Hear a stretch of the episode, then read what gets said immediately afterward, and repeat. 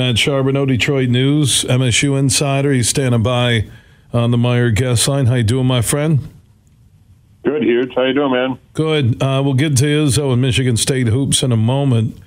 Uh, the Mel Tucker situation. I know he's being honest and candid uh, with the media. Reality is, you were number 11 a month ago, number 11 in the country, and now people are wondering if they're going to win another game.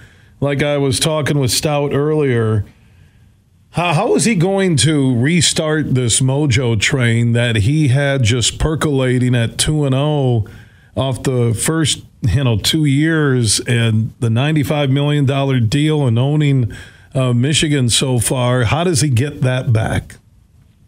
Well, I mean, the the simplest answer is start winning games again. Right. But that, you know, getting to that is a little more, I wouldn't say complicated, but the, the bottom line is, look, this that 11 and two last year, as fun as it was for Michigan State fans, you know, and as much as it might have been Kenneth Walker, he certainly had a huge part in that.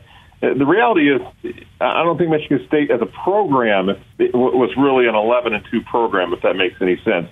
Um, because the, the overall talent, the depth of talent, still wasn't really there, and it's still going to take a little time. Now, the flip side to that is, uh, were people expecting, you know, four straight losses, and to feel like defensively things haven't changed all that much? That I, I think that's the frustration from fans that they're not, they don't feel like that has gotten any better, and it, the reality is that's going to take a little time still. I still think the key for, for Mel Tucker is if they can find a way, manage to, to scratch out enough wins to get to a bowl game, and if, if, it's a big if, that they can hold together the recruiting class they have and maybe add a few more names to that, I, I think they're still going to be on the right track. Now, having said that, they just had a guy decommit yesterday, a four-star offensive lineman, and, you know, how much that is because of what's happening on the field, none of us will really know, but um, that that's the big concern for him right now is, is holding that together and making it feel like the overall trajectory of this program is still heading in the right direction. Because you know, if you start losing that too, then it feels like you know things might feel like they're falling apart a little bit, and I, that might be a little unfair. But you know, fans are frustrated when you lose four in a row. So. Uh, we'll see. But winning winning games will be the first thing to try and get some of that momentum back. Yeah, that's exactly what I said. The only way he's getting it back. Uh, no talk, no uh, monikers, woodshed, deep water, none of that. No victory cigars. You know, beat Wisconsin and go take care of business against Michigan. You want to get the people back in a hurry. Go do that where you own that unblemished mark against the Wolverines. So we'll see on Saturdays what he's able to do in terms of earning that $95 million deal. Speaking of deals, Izzo got that bump. Uh, he's in a good place right now. Michigan State, Big Ten media preseason poll out of Columbus. Number four, uh, Indiana, Illinois, Michigan in front of them. What do you think is a level of expectation for any Spartan fan listening right now when it comes to Michigan State basketball? by the time we get to March. Yeah, the Big Ten basketball feels so odd to me this year. I, I mean, I know everyone's picking Indiana, but it feels like nobody feels great about it. I, I just feel like you got these, I don't know, five, six teams up here that you'd think all might be good, but you're not really sure. And I think Michigan State falls right in that because, you know, we, we've talked about the roster and the lack of a big man and not going out into the portal to find one. Look, they've got very good guards but they're not going to be very deep. Uh, to me, the the realistic thing is with that non-conference schedule, try and keep your head above water, stay 500 in the non-conference.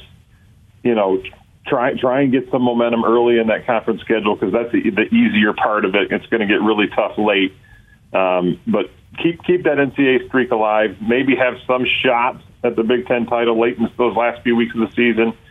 Um, and then, you know, you got a big recruiting class coming in next year. But I, I think that's realistic for this team. Make sure you're still an NCAA tournament team.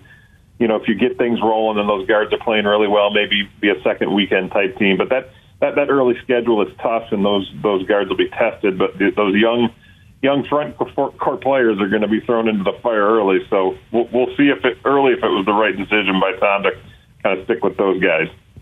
Who, who do you really like that you think is going to grow from a year ago that was on that Spartans roster and a newcomer that makes an immediate impact? Uh, who would those two names be? Yeah, I, I would have said, and I'll, and I'll still say Jaden Akins. Even with the, the foot injury, it doesn't look like it's going to be anything that's going to well, you know, knock on wood that lingers throughout the year. As long as it doesn't, I, I still really expect Jaden Akins to take a big step this year. I mean, I certainly expect guys like AJ Hoggard and Tyson Walker to keep getting better, but Jaden Akins to me is that wild card that could take a real big step. Maybe you don't miss Max Christie as much in that spot over there because he can be a dynamic playmaker for them on both ends of the floor. So he'd still be my guy, even though he's got that foot injury right now. And a newcomer, I mean, I guess you got to go with Jaxon Kohler. I mean, this kid has a lot of offensive skill.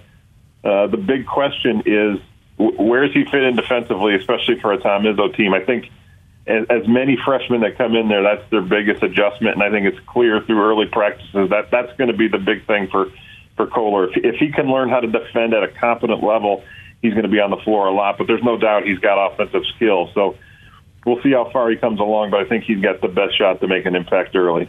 You can follow everything Michigan State, Detroit news. Matt Charboneau checking in on the Meijer guest line. Matt, enjoy uh, the basketball media days, and we'll talk soon. You got it. Thank you.